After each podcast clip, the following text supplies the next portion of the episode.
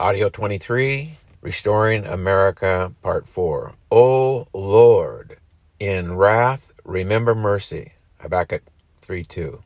Original sin is sin and is the fountain from which all evil flows in this world. And uninformed and ignorant Americans are running loose all over America without a governor restraining the evil proclivities of their heart. And thus, the undeniable cultural rot surrounds all of us.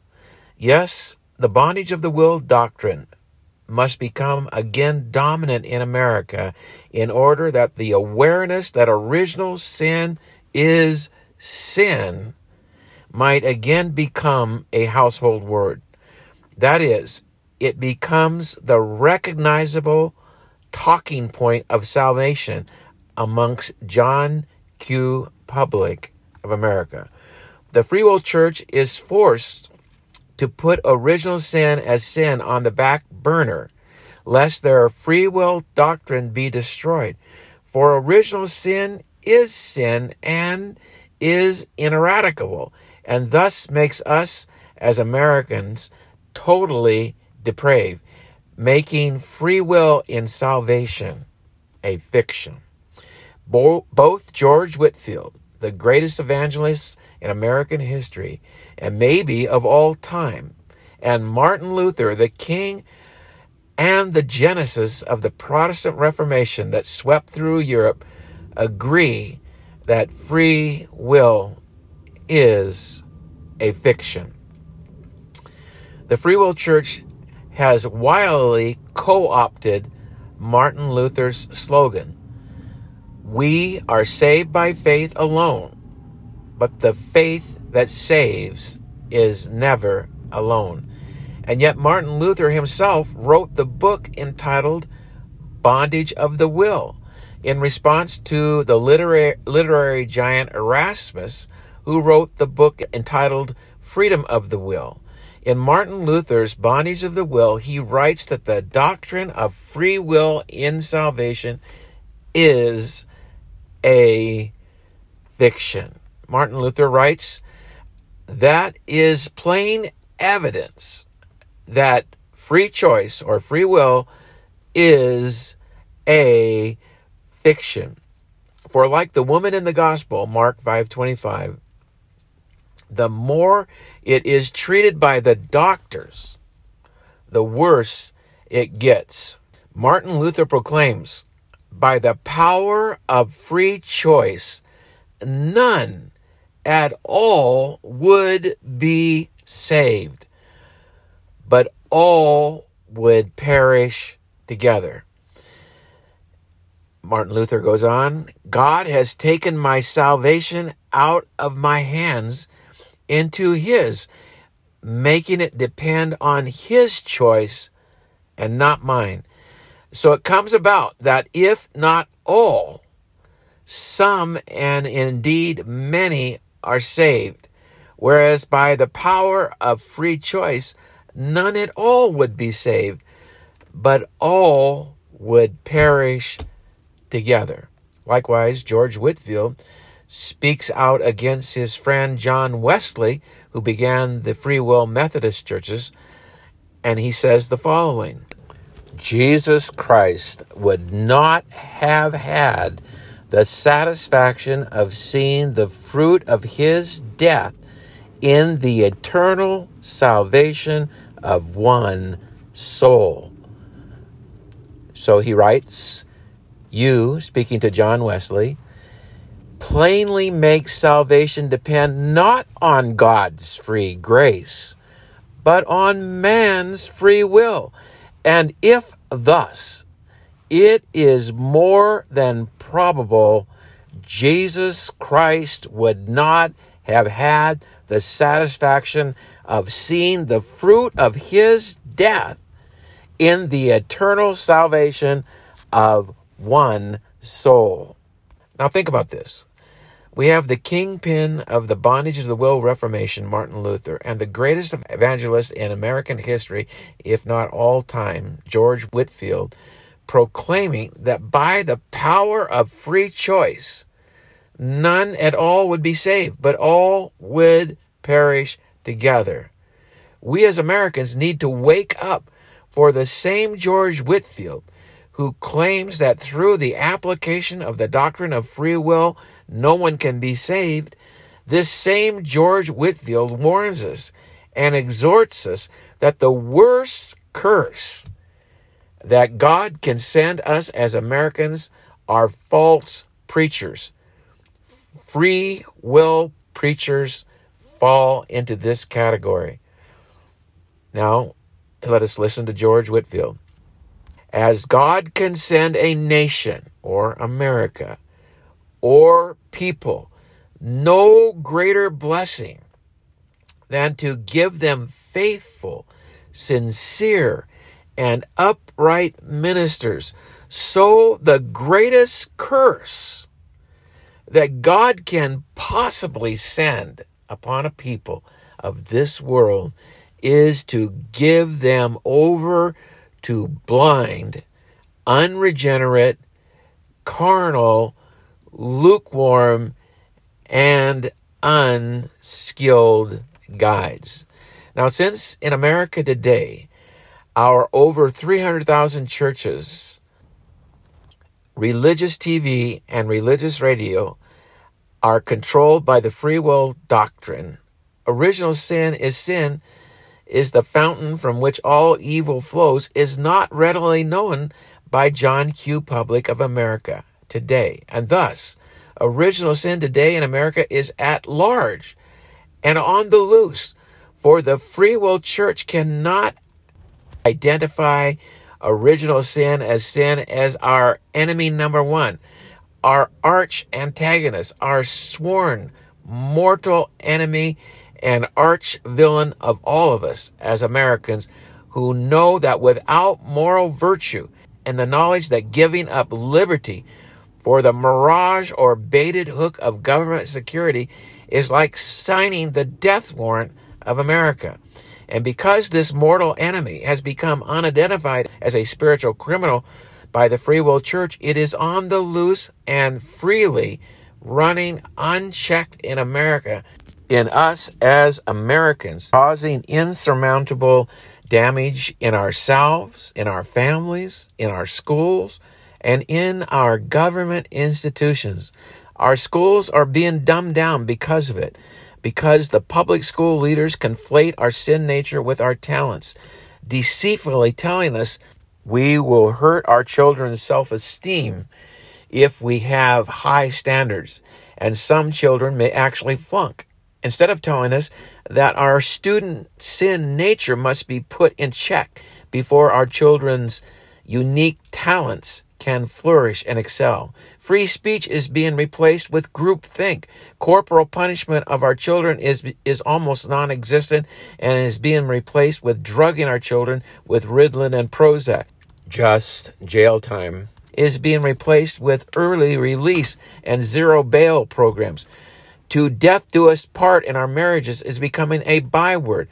American exceptionalism is being replaced with participation tro- trophies at all age levels. That intimacy, which is sacred between a husband and a wife, has become a degenerate free-for-all, causing America's once admired and sought-after innocency and righteousness being replaced with Americans' reprehensible debauchery. Trumpeted individuality is being replaced with freeloader groupthink and suck-up to the narrative groupthink. Easily accepted, self-evident truths are being replaced with blind, propagandized emotionalism. The quest for absolute truth outside ourselves to set us free is being surrendered to the highest bidder that can best and most easily excite an evil desire of our flesh.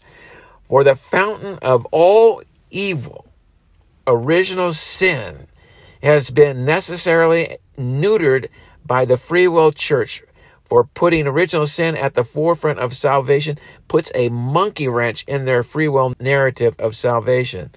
When the true doctrine of salvation, that is, the bondage of the will doctrine, is again dominant in America, the true Jesus will be dominant. And when the true Jesus is dominant, truth will be dominant.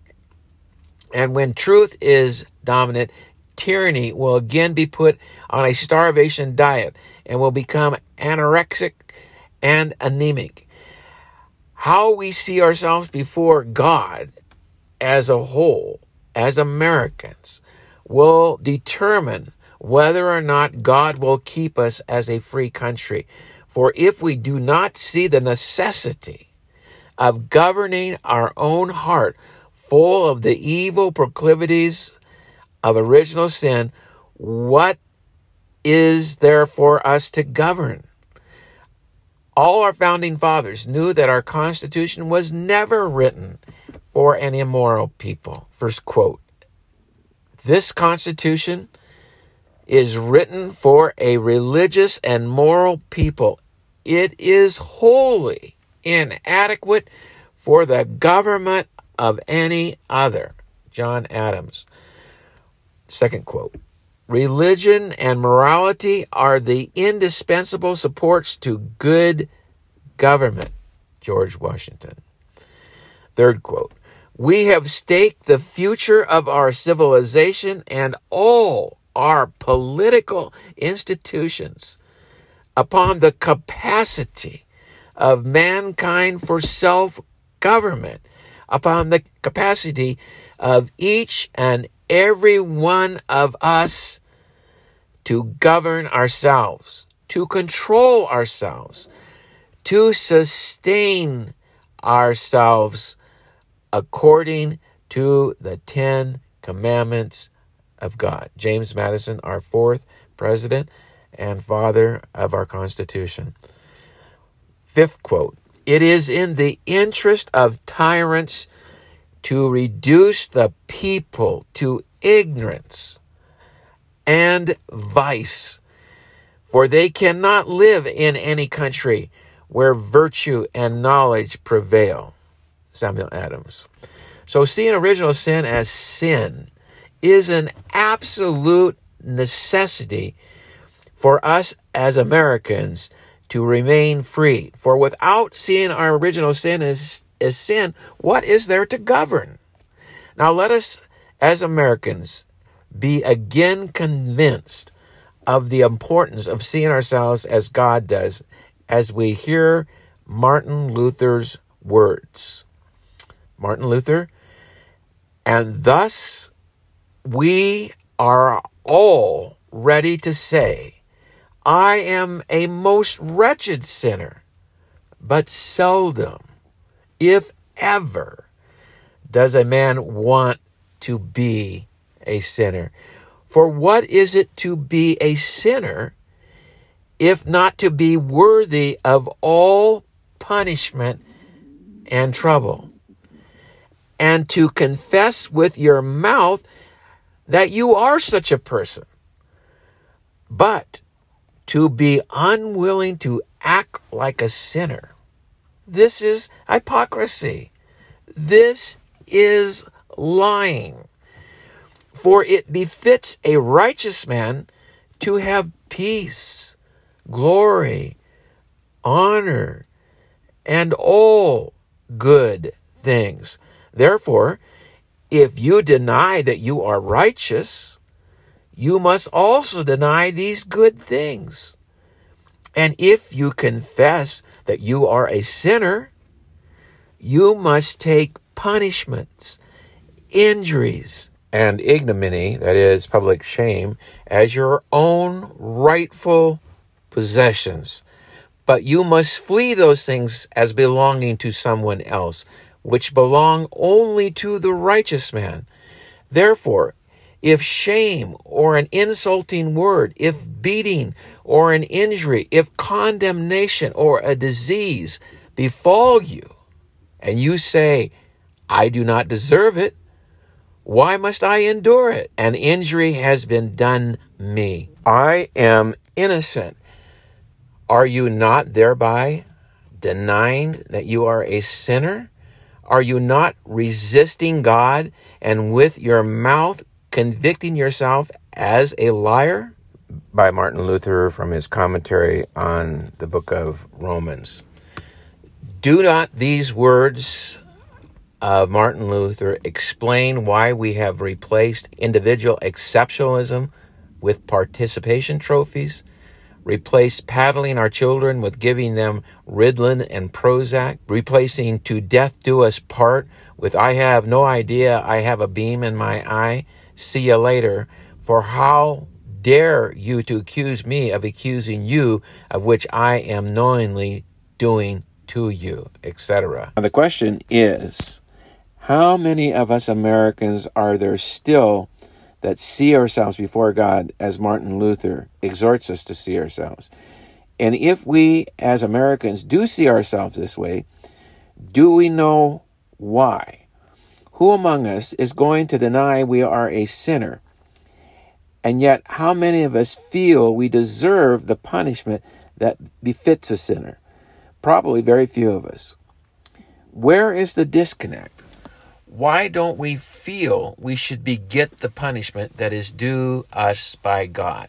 Answer, our heart is yet to be circumcised by God, that we might see our heart as God does, in order that we might bewail and mourn how evil and offensive our sin nature is to God, and also worthy of condemnation. For God, being a just God, cannot wink, wink at our breaking of his law. Yes, our sin nature is in and of itself sin. And sin is the breaking of God's law. Our sin nature, being sin, is called the sin of ignorance.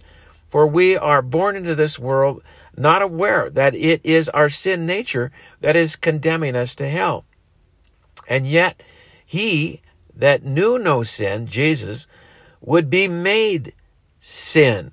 That is, made our original sin. And therefore was necessarily cursed to hell by his Father, because his Father is a just Father.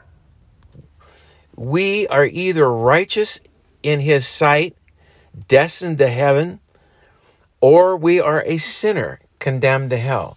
There is no in-between in God's world. So what is the instrument in the scripture to make us feel like the sinner that Martin Luther portrays us to be? That instrument is the law.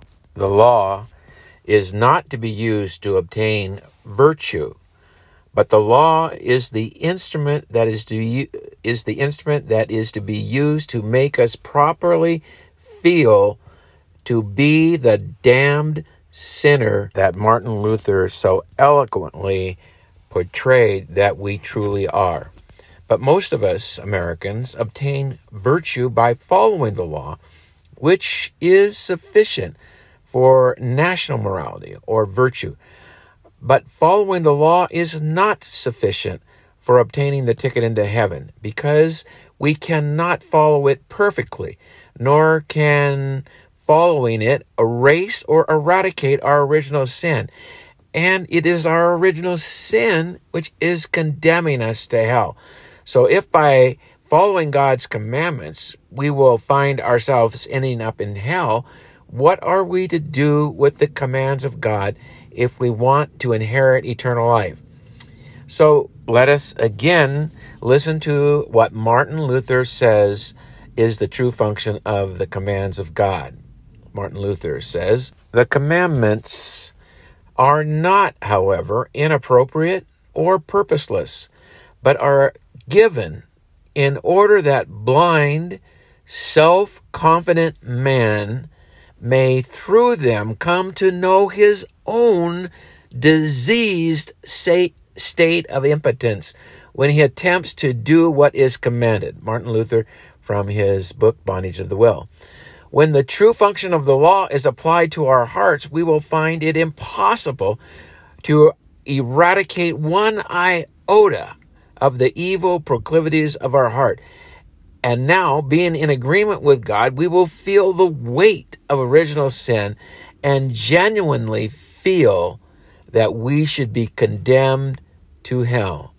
And Martin Luther says, "The damned are suffering so severely because they were unwilling to be damned. Martin Luther extrapolating from Romans nine three. Can any of us say that our hearts are pure? Proverbs twenty-nine. Who can say, I have made my heart clean, that I am pure from my sin? Can we say the following? Psalm one forty-three, verse two. And enter not into judgment with thy servant, for in thy sight shall no man living be justified. Do we know that as natural men, we will never be found innocent in God's courtroom? We must be made a new creation, become a spiritual man, and have received the gift of faith that we might apprehend Christ's righteousness by faith in order to be found innocent in God's courtroom. Those of us whose hearts are yet to be circumcised by God in order that we might see the evil proclivities of our heart as he does, are not willing to be damned. And that is precisely the reason we will be damned. Proverbs thirteen thirteen, whosoever despises the word shall be destroyed, but he that feareth, that is, keeps on fearing the commandment, shall be rewarded. So let us ask God to make us fear the commandments, knowing God demands perfection, and use the commandments to expose the evil proclivities of our heart, that we might haste to apprehend the righteousness of God by the gift of faith. Romans three twenty-eight. Therefore, we conclude that a man is justified by faith without the deeds of the law. Verse twenty, therefore, by the deeds of the law, that is, by attempting to follow the law partially, which is all we can do, no man will be found innocent in God's courtroom, for God demands perfection. Therefore, by the deeds of the law, there shall no flesh be justified in his sight. Justified means found innocent in God's courtroom. If we attempt to follow the law, we will not be able to follow it perfectly, and therefore we will be found guilty in God's courtroom. For by the law is the knowledge of sin, not virtue. For by the deeds of the law, we will always come up short of perfection, and so the law should throw us to the feet of Jesus, crying out for mercy, that he might give us a hand up, saying, I've got your back covered, for I have fulfilled the moral law for you. And here is the gift of my faith that I give to you, that you may apprehend my righteousness by faith. Verse twenty-one, but now the righteousness of God without the law is manifested or revealed, being witnessed by the law and the prophets. Verse twenty-two, even the righteousness of God, which is by faith of Jesus Christ. It is Christ's faith given to us as a gift that enables us to apprehend Christ's fulfillment of the moral law for us. That is, we apprehend his righteousness by his faith, which is given to us to be as our own faith.